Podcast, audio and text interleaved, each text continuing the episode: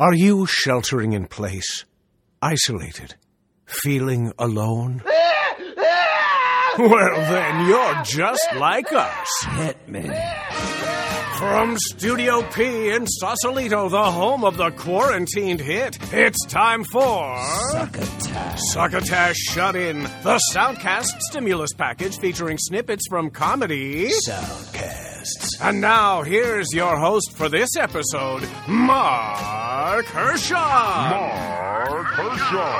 Mark Hershon. Welcome, welcome, welcome, and a hearty thanks to our trusty, crusty booth announcer, Bill Haywatt. Good to see you, Bill. Bill? Bill? Man, that guy is just in and out. Anyway, hi.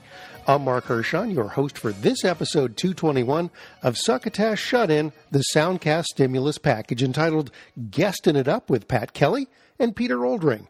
More on our special guests in a moment. Hopefully, you caught our previous installment, Epi 220, Harvest and Early Fall Comedy Clips with my alternating co host, Tyson Sainer. He featured clips from the Whaley Family Hour, You're Dead to Me, and Two Bears, One Cave with Tom Segura and Bert Kreischer. If you missed it, it's not too late to catch it over at Apple Podcast, Spotify, Stitcher, Google Podcast, the Laughable app, and on our own home site, succotashshow.com. Now, the last time I was on, episode before last, number 219, I played a clip from This Sounds Serious. It's a true crime soundcast spoof of The First Order, now in its third season. And I mentioned that I might be able to get the brains behind that bundle of comedy magnificence on this very show. Well, they've done been got, friend, and I am pleased to tell you that I have Pat Kelly and Peter Oldring waiting in the virtual wings. I'm very excited. We'll get into a lot of the stuff these guys have been doing and making funny since they were in high school. One of the shows they've done that makes me laugh hard is Dexter Guff is Smarter Than You, and you can too. It's a great send up of motivational business dorks, and Peter Oldring really nailed Dexter out of the gate. Here's one of Dexter Guff's thought shots.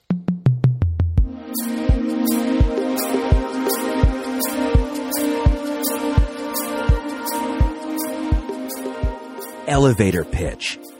We all know what an elevator pitch is. And if we don't, then we better prick up our ears. Because it's one of the most powerful tools any entrepreneur can use.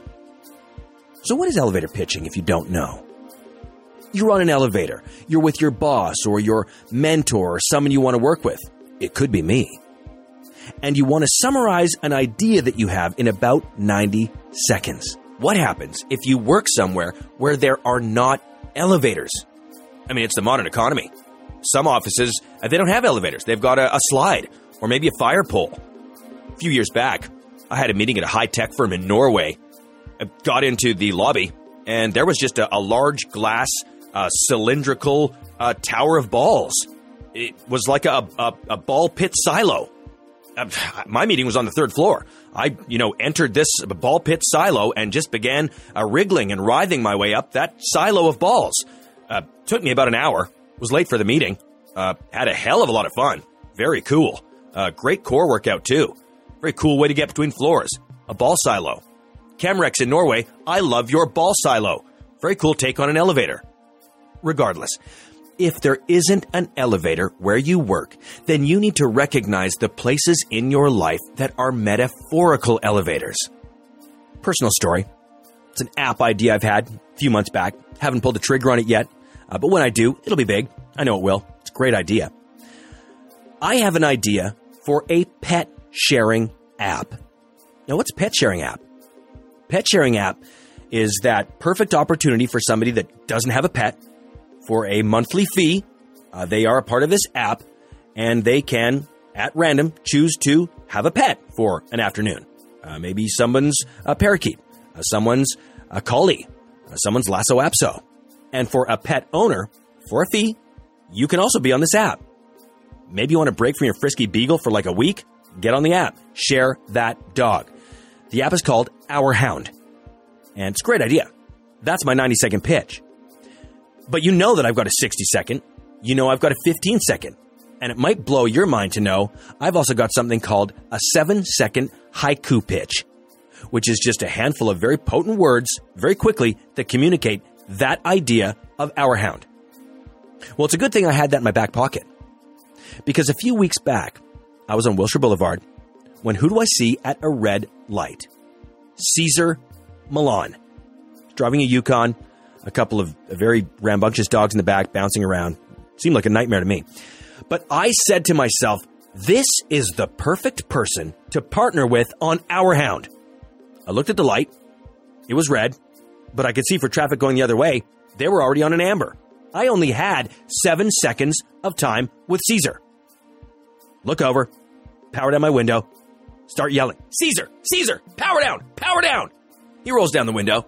Kind of looks like shocked, like, who is this? Maybe he recognized me. I couldn't tell. All happened very quickly. But I seized the moment and I blasted him with this. Our Hound. Pet sharing online. Sharing economy. Capitalize. Pet curious individuals. Monthly subscription. Money. At Dex Guff. Light turned green. You know I dropped the hammer. Oh yeah.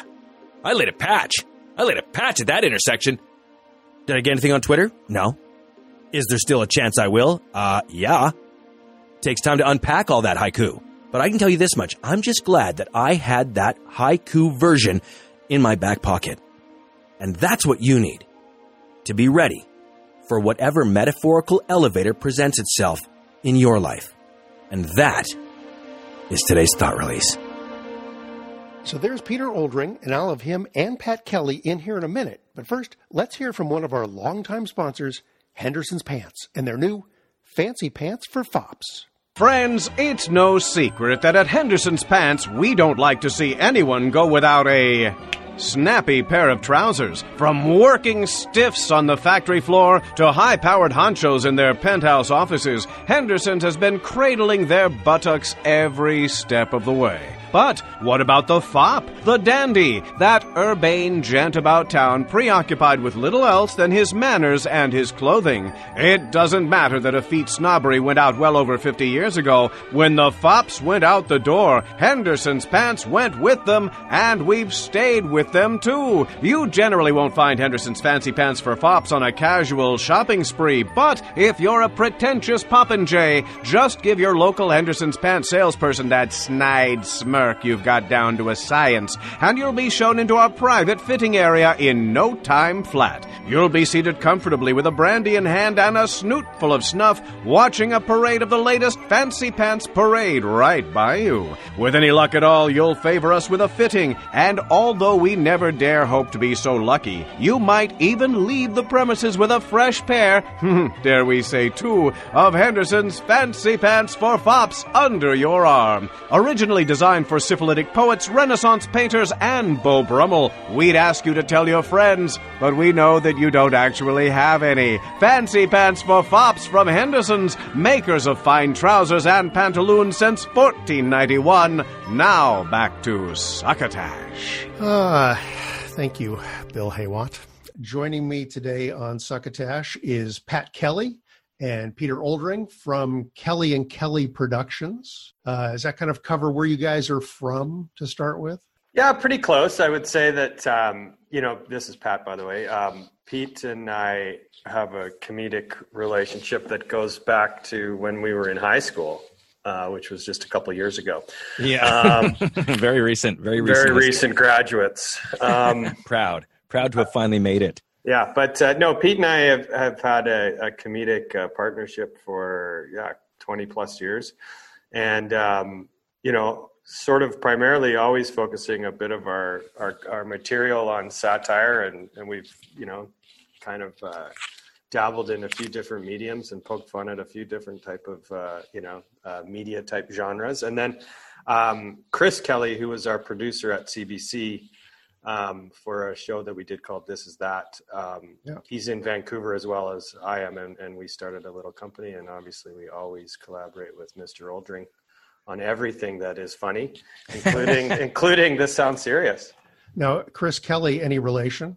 Not related at all. Uh, but strangely uh, related to me. So yeah. that's that's the weird. mm-hmm. That's the weird. We are brothers. It's just that I took my wife's name. Now this should be clear yeah. uh, for everybody listening. What's happened here? Perfect. That works yeah. out great. Uh, I think I first became aware of you guys from This Is That. Somebody had passed along uh, uh, recording. I think I may have even featured it on a very early uh, episode of Succotash.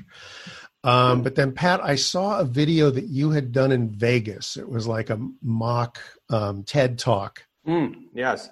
Uh, and it just, I shared it around to everybody I could send the link to and uh, I just I just loved it, and I think I even used it in a meeting at one point uh, to make a point about um, uh, sort of the ridiculousness of thought leadership. Yeah. Now wait a minute. Is there is there a royalty issue here? I'm just. Yeah. I want. How big yeah. was the meeting you uh, shared I, this at? Well, it was a local. It was like people in my office, but I did charge them five bucks a head. Fantastic. There may be hey. a royalty. Uh, um, yeah, no that that video was a, was part of a, um, a, series of videos that we did for this. Is that uh, I don't know over the years we probably did what, what would you say, Pete? Like 20, like, 20 of them or something? Yeah, 30? something like that. Yeah. Every every season that we would do.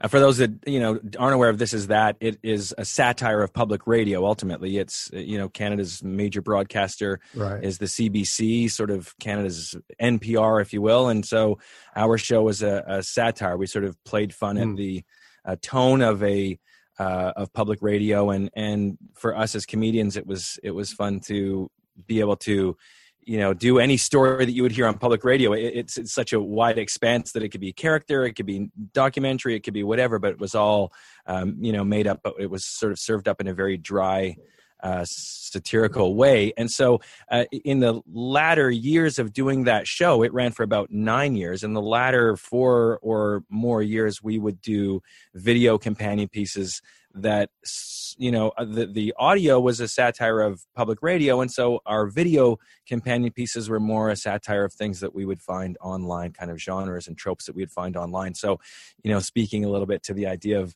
the ted talk uh, version that pat did it was kind of speaking at thought leaders and and some of those uh, talks that are very easy to find online. Yeah. Well one of the things you guys do so well let alone the the comedic writing which is always hard to nail um, but is your ability to really grab the form, the trope, you know, the thing that makes it sound legit.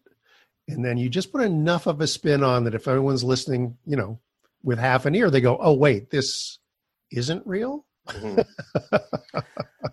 Yeah, that's you know that's kind of always been our. I, I, think we've just kind of gravitated towards that as as a device for comedy. I mean, if I think about going back to when Peter and I first met as young teenagers, like that was kind of what we bonded over was this idea of observational stuff. You know, like not so much uh, in a stand-up co- comedic kind of way, but just observing the behaviors of people and finding the ridiculousness in in you know things that are people are doing whether that's in real life or on media and i think it then gravitated towards us just really refining that over the time to sort of hone in on you know just doing as best we can an impression of types of media that we are kind of satirizing or parodying and, and then when you when you uh yeah. when you were talking about you know starting out and when we first what would sort of tickle our funny bone when we when we met it was as Pat saying, you know, satirizing or or observational uh, comedy a little bit. And one of the first things that we did, do you remember this? We were out in front of the of a comedy theater that we were going to go and do mm. an improv show at, and we'd sort of gotten ourselves done up in some wigs and some bad hats, and we were in the parking lot just as kind of two buddies or brothers who were fighting over fixing a truck as the audience was coming in. And we were, kind of, you know, it was almost like a bit of a stunt, you know what I mean? But it was like for us, it was just that ridiculousness of trying to nail a, a character or the, or a relationship so that as people are filing in, they're like they're going, "Who are these two assholes who are like?" just like at each other's throats over trying to like turn over this truck that's dead or whatever is going on and then the payoff of course was then we came out as those characters to then do this improv show so it was like for great. us it's always been that uh, to you know didn't mean to interrupt pat but mm-hmm. I, always love that story and it's and for us that's that is the early n- notion of trying to have characters or comedy or relationships or whatever that is that find some level of believability that it's it's that then when you sort of put a, a slight twist on it it's for us, we kind of prefer that to you know the laugh tracked comedy or or something that maybe at times might be a little bit more right out of the gates. Obviously a, a, comedy for us it's always sort of been riding that line of like can you believe that this person or that this relationship or this event is real? Yeah. and let's see how far we can push that and also, a lot of the satire too can come from just literally, it's just us finding you know impressions of people in the real world and just echoing mm-hmm. them back to an audience, and then yeah. you start to sort of see what the ridiculousnesses of, of people's behavior is. And I mean, we have that in droves now with the internet. You know, it's like everybody is finding something to make fun of constantly. But really, like that's truthfully, I think the the home plate of our comedy is is that. Yeah. Uh, Peter, one of the things that I um, really loved uh, when it first came out, and I did the same thing where I just sent links around, and I I was then in a position to actually feature it was Dexter Guff. Oh yeah, uh, is smarter than you, and uh, I I played clips on my Succotash show. I reviewed it for uh, this week in comedy podcasts. I love uh, it. Has it changed your life? Has it? Has it? Did you follow Dex's steps to uh, self actualization? Did you I, realize there, there are some of your your your thought dogs? That, yeah, serving up those thought dogs. Trying to really change your life, maybe for the better. No promises there. Couldn't guarantee that. Could get sued, but going to change your life? Absolutely. It's just the character is just so again, just this perfect character. Uh, he's not anyone we've ever heard before, and yet he's everyone we've heard that does that sort of uh, what is it? It's sort of half half sales, half yeah. Half, it's it's you know, it really did jump off from uh, the the thought leader video that you referenced before, yeah. There, Mark. Like, so that was kind of our initial foray into this idea of sort of making fun of this kind of uh, what seemed to be everywhere trope of people being experts on things. but the, the character that I did wasn't quite the version that we were really fascinated by, which was kind of these, you know, alpha male success wizards who somehow have this persona online and with all the media that they do they'd have you believe that they are the yes. most successful people yeah. in the world yes. but really when you start listening to what they have to say there's just recycled nonsense yeah. with no I, su- substance to it and so peter immediately knew how to do this character and and we decided to sort of world build around that it was great i loved how um, even though he like goes off the deep end in the first season and disappears. Yes. and then you even turn it into a whole different type of show the kind of looking for richard simmons kind of show yes. at the end. Uh, you manage to then resurrect him. And yes.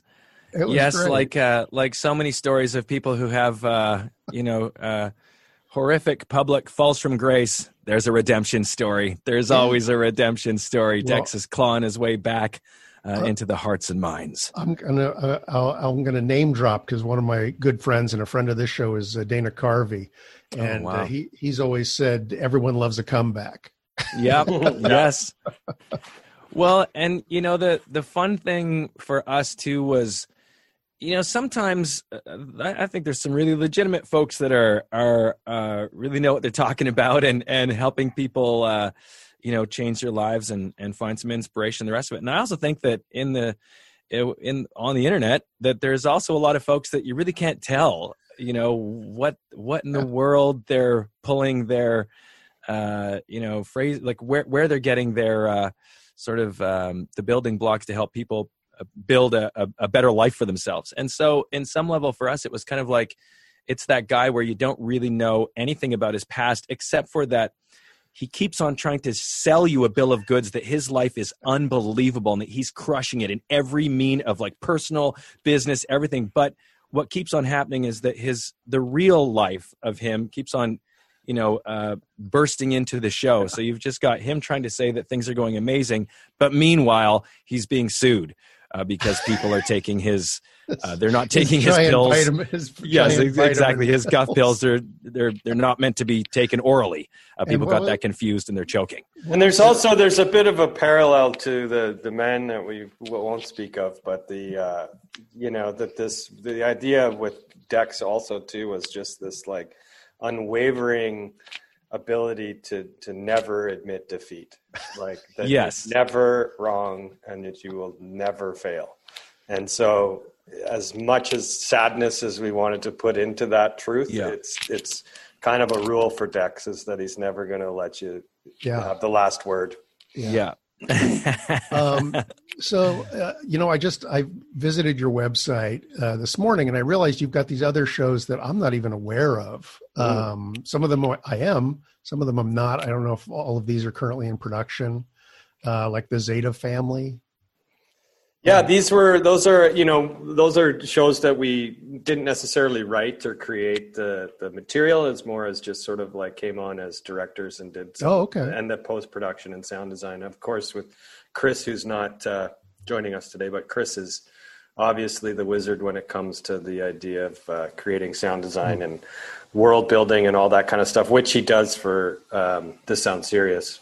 Yeah. Um, you know, and, and I think Pete and I would both say that for even This Is That as well. It's like the comedy was one thing, but really the, the guy who elevated most of it with the sound design was Chris. Oh okay. And it was it was it was an amazing tool for us to be able to dream up these stupid ideas and then all of a sudden somebody can actually execute them. It was uh, a match made in heaven for sure Yeah, Yeah. he he really uh, is. He's incredibly talented in a number of different ways. And one of the things when we were doing this is that is that he had cut his teeth in some uh, way in public radio with legitimately crafting, uh, you know, documentary style audio. And so, you know, we were really able to kind of bring our ridiculous comedy sensibility to uh, uh, something and, and put it into a shell that's actually very uh, perf- it just sounds it sounds absolutely perfectly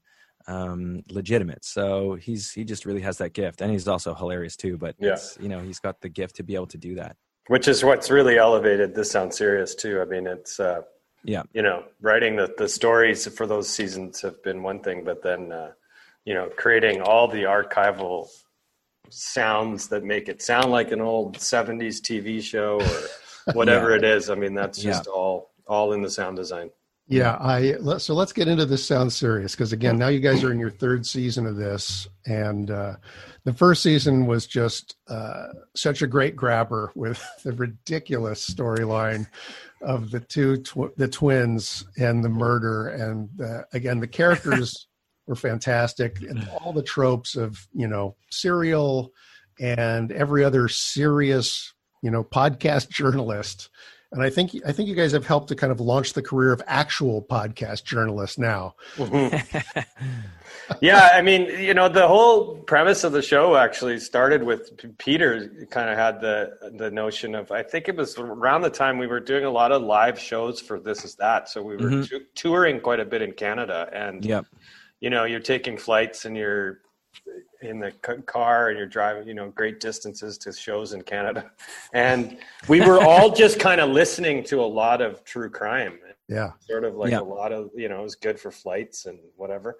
And and it was peter that sort of mentioned you know wouldn't this be a fun backdrop to do some sort of comedic story yeah, um, it's it, i mean and, you and also at that at that time because this is a, a few years back now it really was you know you think about s town and you think about serial and those two uh shows in the podcast space were really like such giant shows that uh, I think now the true crime space is such a huge, vast yeah. category on podcasting. But at that time, it it was not quite as much. Like those two shows were so big, and there were these amazing templates of like this.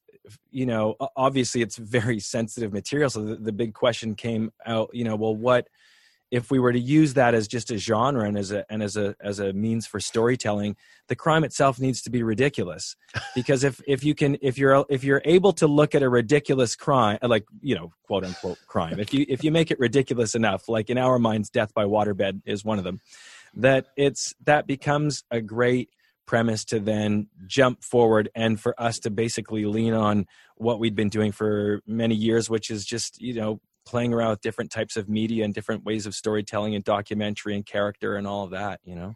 And I think another sort of like happy accident that happened with it too was that our first initial instinct with that first season was to kind of just do this parade of impression of all the tropes, you know, like mm. we wanted to bust out every sort of thing in the arsenal to just do like a, basically a you know a nonstop joke parade of the tropes. And then the Onion came out with one um, right as we were like very kind of- fatal, fatal, very, very fatal murder, Yes, which was very yeah. much that, which was very much kind of you know lots of jokes. It was really funny, and it was just literally going after you know calling out everything that you hear in a true crime. And so we kind of put the pause on what we were doing and said, you know, Mm. well, I think what will make ours different and and perhaps a little more fulfilling to us is if we focus on writing a story. Mm. Um, and that's I, I can't say that that's something that we'd ever done before with our comedy, which is written like an eight episode, fully formed narrative arc where there's a surprise and there's twists and we got to put in red herrings and all this kind of stuff. So Yeah. it was a it was a really like great challenge, and I think that that's in many ways kind of set us off on the right path with this Yeah. series, which Well, is it's it's you know. Great because you've got all these diversions from the story where it gets into the whole kind of water cult thing, mm-hmm. and you've got all these you know just these great crazy characters, and then you hear like snippets of them throughout the show. That you know you'll call back a piece they said or something. So you kind of keep these characters alive even though they're not in the mix. You know, further on from a sort of linear standpoint. And I think that adds to the sort of this depth and this world building that you guys are doing around something like this. And then now that you've gotten Gwen Radford has now, you know, gotten into her third season, and she's avoided the the trope of uh, the character they used in uh, Very Fatal Murder, where the guy is just really an attention hound. Mhm. The guy right. who's doing it right. He's he's trying to win a Peabody, basically. Yeah. So, One of the most amazing things I, I would say just to, about Gwen Radford, played by the totally amazing Carly Pope, who is just a phenomenal actor in every regard. But one of the things that is so, one of the things that she does so impeccably is that she sets up such a believable platform for. Um, she she grounds the whole show so that then when you have these ridiculous elements, when you're listening to her tone and, and the way that she storytells and the way that she sort of satirically plays that narrator in, in a journalist role, it's in such it's with such a a genuine um uh you know believability that it it it allows for everything else to be ridiculous. Like if if if you go if something feels like it's way overboard, she's the one that is able to bring it back so that the listener can sort of go, "Oh, that was so ridiculous," but yes, I'm still in this very real sounding space. It's yeah, she, it's the she does just such a uh, great job at that. Yeah. the perfect kind of ringmaster that you want Yes. for that. It's like if you, I mean, if you think about even classic radio comedy, where uh, like a Jack Benny, and he's you know surrounded by kind of crazy characters, and he's normal. I mean, he's not normal, Yeah. but he's the normal one, right? Yes. And everything Yeah. swirls Yeah. around him. And then we we had a couple of instances throughout all the seasons, really, where maybe we've we've written or recorded something where Gwen is actually kind of being funny, quote unquote, and it just does not work. We we, we take it out, and and we knew like kind of right away. It's just like when you hear it, you're like, nope, she cannot be, she cannot apply any kind of like. Uh, like tone of humor to this. She needs Yeah. to be she Yeah. needs to really Yeah. legitimately Yeah. be you know uh in it and not not kind of commenting on it no I mean, wink, in- no winking. yeah no from her. wink towards Yeah. it no, not yeah. winking, but occasionally she tries to be f- sort of funny, yes and it just falls as flat as you would expect it to. yes Yeah, yeah. yes Not the humor. Yes, But, it- exactly. but it's not. Yeah, but it's not the winking thing where she goes, "I know this is a joke." She's yeah playing yeah Mhm. the yeah comedy as yeah you know Gwen Radford, Gwen Wood, yeah, Yeah, exactly. which is great. It's funny Um, to think about that. You know, I mean, I guess we've we've kind of have really touched on it, but you know, one of the things with this is that to to kind of go back there is that one of the great successes of that program was that when we originally started, for us, it was like just having some fun with the tone of public radio like you know when you're on a uh, you know on, on public radio when it hits the dial there's just a different tone Yeah. and so for us when we originally started that was the idea for us to tell these funny stories ridiculous interviews crazy documentaries but in that tone. And what we realized as soon as the show came out is that there were so many people that believed this was real. Like our our our phone line, our our uh, voice answering, uh, or our voice box would be full of people who believed these stories to be real, and and in fact, they for years were taken and followed by other uh, you know other uh, news organizations fox news uh, washington post like i mean literally literally Uh, uh, these stories that are ridiculous were, were taken uh, to uh, you know but picked up as, as legitimate stories. But we didn't know at the beginning. We did not know that that was going to be a part of what this show is. For us it was like let's just tell some really like ridiculous stories but in that tone. And so what we began to do was this it informed us. It informed us to go. One of the measures is that people need to still believe this as true. And so that i feel like if if that if that wasn't the case out of the gates on this is that we might have it might have become a different style of comedy show. It could have been something different. But hmm. having that always in the back of our mind it really sort of informs all of it. You know what i mean? Even even for something like dexter guff there's a number of people that are right off the bat first episode are like i'm not listening to this asshole who does he think he is like they don't see the they don't see the comedy of it it's like they they believe you know and so Yeah. that that that, that um, belief is important. If yeah. you think of um, uh, Phil Hendrie yeah uh, exactly Mm-hmm. and his characters, I mean, for years he would just bald facedly tell people these are not real people, and there were still listeners that would get so incensed yes at yes these characters. Yes. uh, and there's something about having you need that weird core of belief. Uh, I could point to our current president, um, where there's a weird core of people that believe uh, what's going on is tr- is real and true. Mhm. yeah Um, so, and that's again so- something that you seem to have captured in most of the projects I'm familiar with. Are there things that you guys have done that sort of range away from that sort of uh, spoof approach? Um, I think so. You know, honestly, I mean, uh, of course, in our own careers, there is like we've we have a a, a variety of projects and things that we've been uh, involved oh, in. somebody's about to resume drop. Here now, we go. now let me let me let me tell you about a movie that I did was.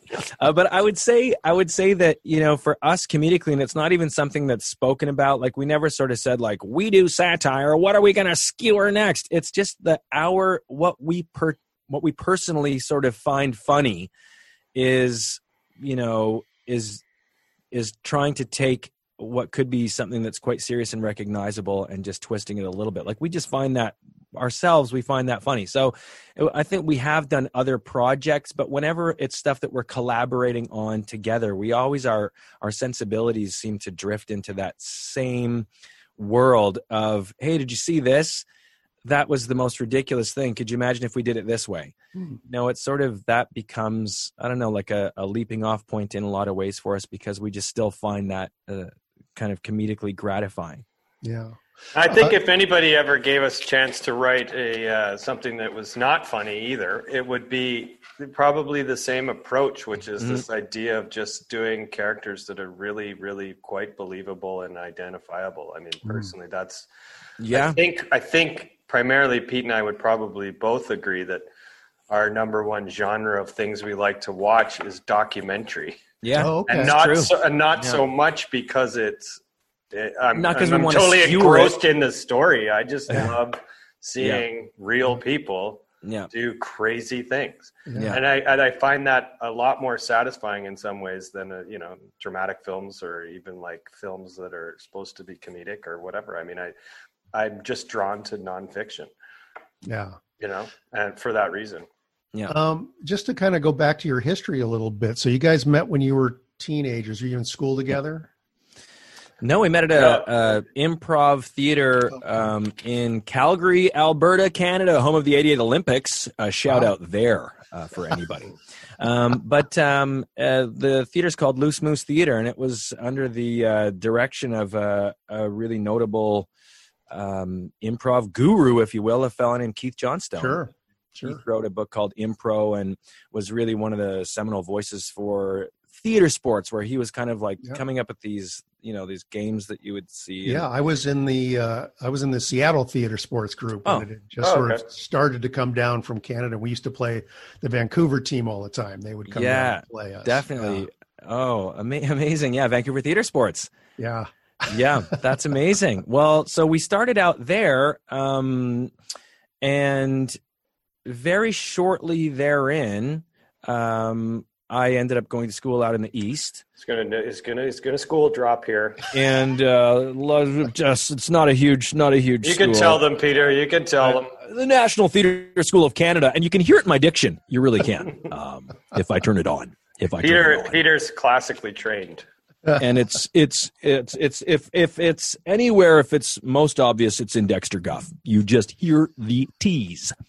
Um, but uh, we shortly after that, Pat also moved out east. We found ourselves in Toronto, and uh, we kind of continued what we had started as a comedic partnership in Calgary, where we were kind of improvising together. And there in Toronto, we started, you know, doing lots of improvisation. We worked with the Second City in Toronto. We uh, on a hairbrain. We had a dinner, and we had this harebrained idea years ago that we were like, you know what? Why don't we uh, go and uh, rent a studio warehouse space and build a set, and we should do uh, uh, the world's a, a, a breakfast show for the world Yeah. uh, online. And so we did that. Uh, you know, long long time back, we did a show called Good Morning World, and it's again we were kind of taking a taking a run and having some fun at the notion of breakfast television. It was very And- early days of the uh, internet. Yeah. like, YouTube hadn't really even come out, and it was. Yeah. So we thought there's this idea to be the first to do a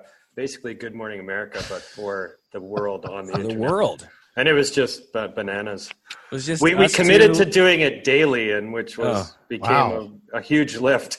yeah i mean and Um, it really yeah. was at the very beginning it was like neither one of us really knew anything about editing it, it really was in this hot warehouse in toronto in the summertime us sitting behind like this strange desk that and we really we built a set and we had a camera that we had running on a remote control we were in shorts down below but like suit tops up above 'cause it like we so all like I am right now. On Zoom. Yeah, exactly. exactly. and we'd sort of like painted on some really bad tans and we would do this breakfast show and it was you know literally us just two guys sitting with tan faces in a warehouse ro- remote control running a camera uh, to do this daily breakfast show for it was like five minute episodes but with ri- stupid tips and you know health tips and all sorts of stuff That's amazing. What were your Yeah. comedic influences growing up? Um, well, I'll go first so that I can get Yeah. them out of the way, and then Peters will and probably I'll say the I'll, do, same. I'll say the same ones Yeah. Mhm. Uh, well, you know, a big one for sure was SCTV, Yeah. all, all of it, all of it. Um, and we, we actually had the um, pleasure, um, I don't know, probably about 15 years ago to, to work with Dave Thomas from SCTV. Oh, so cool. he's become a friend and uh, it was just such a, a thrill to like hear from him the inner workings of that show and the stories behind the scenes because obviously it had a huge huge impact on us. But uh, yeah i would say you know sctv and then um, bill murray for me Mhm. big one. And uh, you know anything that was kind of um, yeah just just anything that i guess i guess that informed it. Anything that was just sort of like parody of media which sctv obviously was which is a huge one for me Yeah. Yeah, I would say. I mean, obviously, SCTV, same, same. You know, and and uh, I really think that's uh, was the, in, in a lot of ways the beginning of kind of anything. I just watched every one of those episodes over and over and over, and I just sort of thought everybody in that show is just so funny, and the characters and the ridiculous, just the the stupidity of some of the uh, stuff that was going on. I just thought it was so funny. And then another inspiration for sure um, for me was Peter Sellers. I just thought some of the some of the stuff that Peter Sellers would do, I just thought it was just some of the funniest stuff, uh, you know, ever. I, I for certain, for certain. Yeah. Uh, you guys have um, anything new that's coming out uh, in terms of like another podcast or show you can talk about, or is everything kind of under wraps until we hear about it? Well, this, uh, yeah, I mean, the, the season three of the Sounds Serious is out right now, and it's uh, it's um, kind of a, follows a Hollywood sort of con con man story. So it's a little bit less uh, crime riddled than the other two. Pat But does, it- a, Pat does a marvelous turn in it. He Yeah. does a marvelous Um, turn. so I think, but uh, it's uh, yeah, it's rolling out right now, and it's a nice little COVID break. I think if people are looking for something. a What's little your? I, you know, I just I just featured a clip uh, on this last episode of Succotash, uh, but I never know who does any of the particular voice. I can recognize some people like Mhm. Paul F. Tompkins and stuff. yeah. yeah. Um, but Pat, what what part are you? you I'm play? playing Kirk Todd, the the con man. So Okay. in the early episodes, he might not be too much. Yeah, he's not in the earlier ones, so I haven't yeah, caught he's him not but too the, too. the clip I featured was the uh, the, the guy from the singing the a cappella group. Oh yeah, and now it's Peter. Yeah, yes, of course. Yes. Uh, so I played that whole, Oh, that my whole goodness. fun of him. Yeah. And they're uh, you're not going to play this on your podcast, are you? oh my goodness and uh getting the uh yeah that was that was kind of fun there is a uh, them them sort of getting the the bad gig right where they're being yeah Where they're Well, I mean, the, but the main thing for the little for the time being, Mark, is like we're uh, you know we've been kind of approached in a few different iterations of this sound series to sort of dreamalize what uh, a TV version of it is. Ooh. So we're actually, I think, pretty committed for the next little bit to kind of lock ourselves away and sort of figure out what a visual version of this sound series would feel like. And so we're kind of excited to dive into that. that sounds really cool. Yeah. Great. I also noticed on your website that uh, you've got a little bar at the bottom that says if you have an original idea you'd like to pitch to get in touch. I don't know if you guys remember that's even on your website. Oh, I didn't remember, but sure. I don't. I don't want to. Offer still stands. want to have anybody inundate you with stuff. Yeah. I uh, and uh, anyway, so if people want to do that, they can visit uh, kellyandkelly.ca. Yeah, that's great.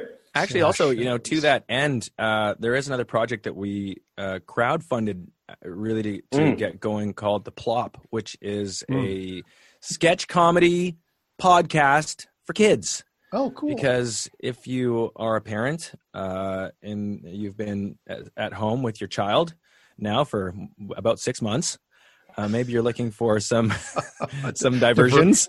yeah. Uh, give give them something fun to do. So we're we're working on this uh, podcast as well, and the reason I bring it up is because one of the things that we're really excited about and committed about is that it's creating jobs for all sorts of comedians who are in their house going what in the world my live you know Mhm. live shows aren't happening what i'm going to do so it is an open call an invite for uh, people to submit uh, ideas on that so you can find out more information about that uh, on the kelly and kelly site as well but the plop and that's Mhm. that's a, a Cool. way right away that if you're comedically inclined in any way shape or form um, it's a great place to pitch an idea would love to collaborate Cool. Yeah, that's right. That's a very, very good point, Pete. Yeah. They, and so, yeah, reach out to the, to Kelly Kelly. I can think it would be hello at kellykelly.ca. Okay. Yeah. Um, I think I sent a pilot to. It may have been you, Pat, or it might have been Chris. I'm Mhm. not sure of a sh- uh, show I put together a couple of years ago that I uh, was supposedly going to have somebody pay me to do a short season of, and then they sort of disappeared. Oh, this is right. This was your um, This was uh, the Sleeve Talkers. the security. Yes. Yeah, it was uh, the overnight shift of the um, Secret Service at the White House, and it was like a sitcom. Uh, That's right, The, yeah. the gimmick, the gimmick was that uh, all the communication was via their walkie-talkies, Mhm. and so I. It, but I came up with it before COVID, so it was actually kind of really great for this because I record everybody on either their cell phones or Skype, and then my producer, who's a great sound atmosphere guy Mhm. put them all into different spaces around the White House, right? So one guy's out in the Rose Garden, another guy's in the underground submarine pen that we don't know about. Uh, and then whenever they would have interactions with somebody, they'd keep their their channel open. So like there's the one guy who's assigned to Trump, and so he just keeps his channel open so you can hear his conversation with Trump. Who did you have doing Trump? Uh, Dana Carvey, Oh, amazing. Uh, Yeah. d- Trump. He did Trump, uh, Putin, and uh, a cameo by Obama. oh my god at the Incredible. Yeah. So funny. Just to, just slightly good at doing impressions. Yeah, yeah. He's done a few characters, hasn't Yeah, Yeah. yeah. So that was good. That's- Actually, Um, he he's he he'd be up there too for my Yeah. influences with that that era of uh, Saturday Night Live for sure. yeah, yeah. was uh, him and Mike Myers and that that kind of Mhm. It's, Phil it's funny You guys were talking about uh, improv, and I have, you know, I've been doing improv since 1983, I think. Mhm. And he would deny that he's an improviser, but I've been friends with him for a long time. I've gone to gigs, and and and he's an amazing improviser, but Oh. refuses to cop to it. Just Yeah, it's I funny. There's some there's a, there's, a, there's a certain breed too of stand-up comedian that is like sort of Robin Williams esque yeah, that can seem to just riff and go and do, Mm-hmm. but they never call themselves improvisers. no, no, Yeah. funny one because you know you Yeah. think like I, I I I imagine someone like Dana Carvey who certainly you know because he's your pal, but when you can do a character that's that committed and and that uh, such a such a broad expanse of different characters that he's able to do that once you get into a character like that i'm sure that for him it's just second nature. You know that voice.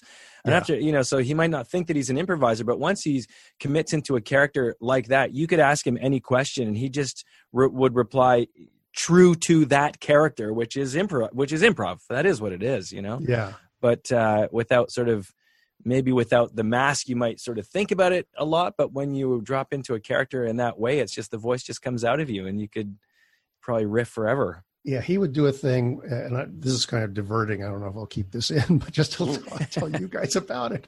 Uh, for a while back in the early aughts, we were trying to put together danacarvey.com and we recorded all of this stuff and it never went anywhere. But one of the things he would do is this bit he came up with called the bunker. And he would hunker around a microphone at our sound guy's place. And the the world was this hidden underground bunker under Las Vegas. And it housed both John Kennedy and Robert Kennedy, Elvis Presley, oh and Oh Adolf. Hitler oh my god and he would just do all four of these voices in Wow. nonstop back and Oh forth and he didn't speak german but he would just because hitler never learned english. He Right. just he would never learn english and he was just and the only one who could understand him was bobby kennedy. That's And- amazing. and he would do 20 Oh minutes. My god Yeah. that's incredible. Just going with this. Going Yeah. for it, yeah. yeah. Oh my gosh. It's just amazing. Yeah, that's anyway guys i don't want to hold you up uh, but this has been great. Uh, really enjoyed talking to you. I love your stuff and Yeah, uh, thanks, Mark, and thanks Yeah. again for the blurb too that uh, you put out with Vulture. I, Oh, uh, absolutely. Don't, I don't know if I actually reached out to say thanks for that, but uh, Oh, yeah, absolutely. I really, really appreciate it, and yeah, thanks for all the support. Yeah, thanks so much, Mark. What a total Yeah. pleasure, and and really sincerely, I mean, you uh, you know a lot of our stuff, maybe more than we do. It's uh, but it's it's uh, it's such a uh, you know really feel very uh, very flattered that you have responded to the material because as you know, you know whenever you're doing anything creative, and especially in this in in the world of things like when it's not a live performance you never know if people are responding. I mean, you of course you get emails or whatever, whatever, Yeah. but it's always such a it's always such a pleasure to uh, meet someone that's that has responded to the material because you know how much how much care you put into doing it to making it. You know. Yeah, well, I really appreciate what you guys do. Love your humor and uh, continued success. Awesome. with, uh, Thank you so much. everything much. coming out of your factory there. Love it. Okay. Awesome. Thanks, Mark. Mark. Thank you. Take Thank care, you. guys. Okay. Talk soon. Okay. Take care. Bye bye. Bye.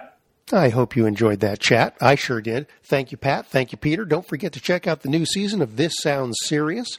You can follow the link up on our succotashshow.com home site blog or get them pretty much anywhere quality soundcasts are streamed and or downloaded. I'll be back with our close right after this from our other sponsor, TrumPoetry.com. This episode of Succotash is sponsored in part by TrumPoetry.com, a chronological ode to a fake muse. Enjoy a rhyming spin on the news of the day every day, as well as over 500 archived daily verses thoroughly covering the White House, America, and the world with a sticky caramel coating that's impossible to remove. That's T-R-U-M Poetry.com. Everything you need to know in rhyming couplets. TrumPoetry.com. Now, if you have favorite comedy soundcast and you would like us to interview the hosts on this show, we can track them down, but you got to let us know that you'd like to hear from them. So you can tweet us or Insta us, Insta us, Instagram us. I don't know at Succotash Show. That's at Succotash Show. Or call our toll full warm line at 818 921 7212 and just let us know. We'll figure out how to tag them, bag them, and drag them in front of the Succotash shut in microphones. All right, that's going to do it for me now. Uh, remember that my compadre, Tyson Sainer, will be back at this very feed starting this upcoming Tuesday with a brand new episode filled with fun, or at least some more comedy soundcast clips and you can supply your own damn fun. Until then, please remember to wash your hands, wear a mask. Yes, a mask. I'm talking to you. And please pass the succotash. You've been listening to Succotash Shut In, the Soundcast Stimulus Package, with your host, Mark Hershon. Brought to you by Henderson's Pants, TrumPoetry.com, and Imagine your company's name right here. find us on the web at succotashshow.com, on iTunes, on Stitcher, on iHeartRadio, on YouTube, on SoundCloud, on the laughable app, and tattooed on your mother's rear end.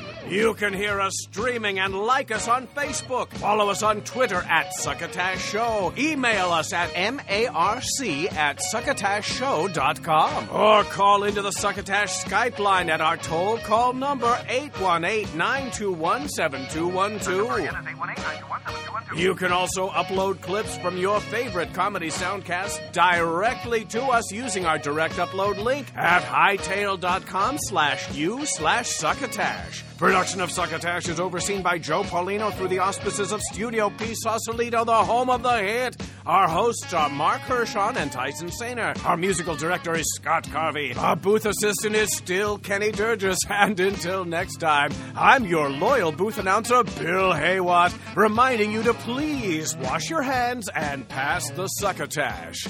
Goodbye.